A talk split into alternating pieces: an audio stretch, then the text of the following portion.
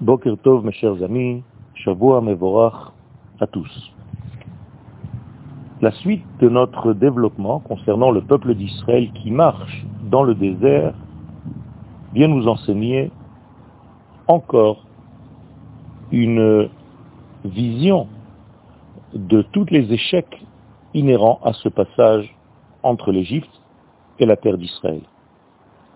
Après avoir vu la section des explorateurs qui ont parlé du mal de la terre d'Israël et qui ont été punis pour cela, nous sommes à présent face à une nouvelle dispute, une dispute nommée par nos sages dans le traité de Havot, au chapitre 5, Machloket Korach Va'adato, la dispute de Korach et de son assemblée. Il est intéressant de voir et d'entendre que selon la définition de nos sages, il n'y a même pas de discussion entre Korach et Moshe seulement, mais de Korach avec ses propres associés. Ça veut dire que les gens qui participent à cette dispute ne sont pas fabriqués d'une seule chair, d'une seule peau. Il y a d'un côté Korach, d'un autre il y a Datan et Abiram, encore d'un autre côté On, le fils de Pellet, encore les 250 princes et les enfants de la tribu de Lévi, et nous voyons que chacune d'entre elles, de ces forces-là, de ces catégories d'hommes, a des intérêts personnels qui lui correspondent. C'est-à-dire que même chez eux, il y a des notions et des visions différentes du monde. Le seul dénominateur commun, c'est qu'ils sont contre Moshe. On a l'impression d'entendre quelque chose de très actuel. C'est-à-dire qu'il y a ici tout un système de contre, surtout pas Moshe. Et donc, les sages nous enseignent ici encore une forme de dispute qui, en réalité, fait un tri dans le cheminement du peuple d'Israël et qui vient non seulement pour nous raconter les chutes et tous les malaises, toutes les crises du désert, mais qui vient faire des tris et une prise de position, une compréhension plus profonde de notre lien avec nos valeurs, avec les valeurs de la sainteté, avec les valeurs de la terre d'Israël, avec la valeur de la Torah. Tout ceci vient nous faire un travail de ce qu'on appelle en hébreu un bérour. De toute façon, donc, ils sont tous contre Moshe Rabbeinu, et c'est ce qui les rend unis. Il y a ici donc une tentative de révolution intérieure contre le système qui a été mis en place dans le cheminement du peuple d'Israël. Korach n'est pas un homme simple. Il vient d'abord de la famille de Keati, ceux qui portaient le Aaron HaKodesh, dans lequel se trouvaient les pierres de la Torah, les Luchot. Les sages nous disent encore plus que cela, que Korach avait lui-même Ruach HaKodesh, l'esprit du Saint béni soit-il, c'est-à-dire une forme de prophétie, pas moins que cela.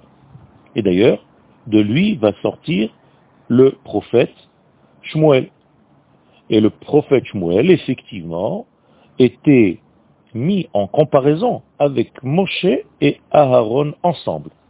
Ça veut dire qu'il y a ici quelqu'un d'énorme, ce que je viens de vous dire est dans la Gemara de Brachot 31, ça veut dire que Korach sent ou pressent par une forme de prophétie que quelqu'un va sortir de lui qui est aussi grand, qui est comparé, qui est comparable à Moshe et à Aaron.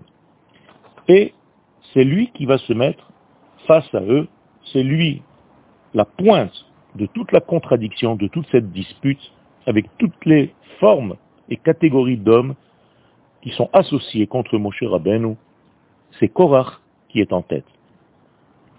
De Korach vont sortir des hommes extraordinaires qui vont chanter dans le Beth Amikdash. Nous avons d'ailleurs dans le Teilim l'Amnatseach Livnei Korach, Mizmor, les fils de Korach, la descendance de Korach. est lié au Kodesh.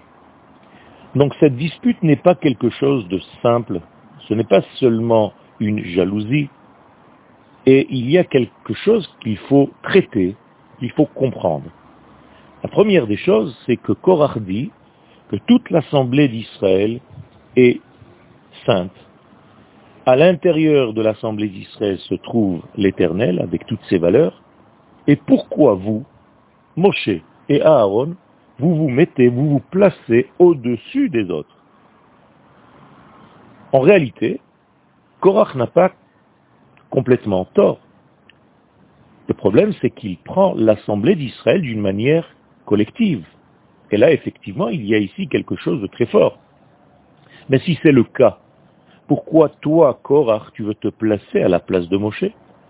Tu n'as qu'à dire que toute l'assemblée, effectivement, est dans la sainteté, y compris moi-même.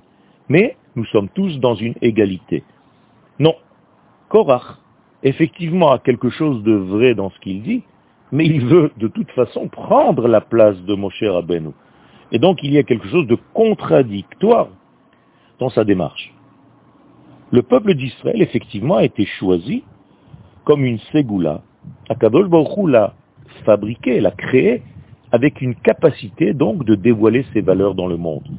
Et effectivement, au niveau collectif d'Israël, au niveau de l'âme d'Israël, nous avons une sainteté commune, mais cette sainteté ne se dévoilera qu'à la fin des temps.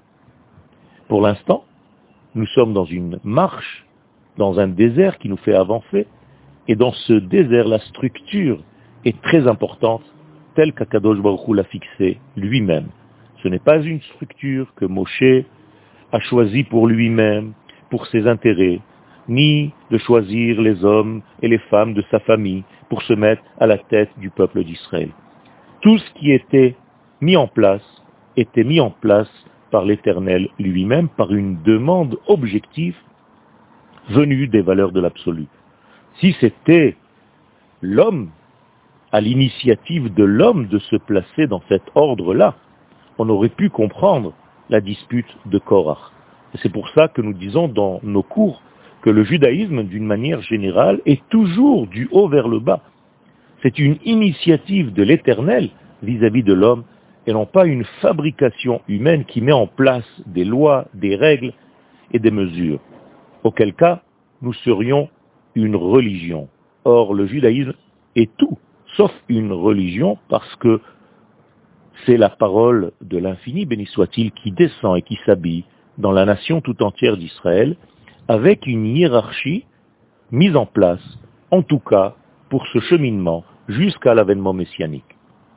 Une bonne journée à tous.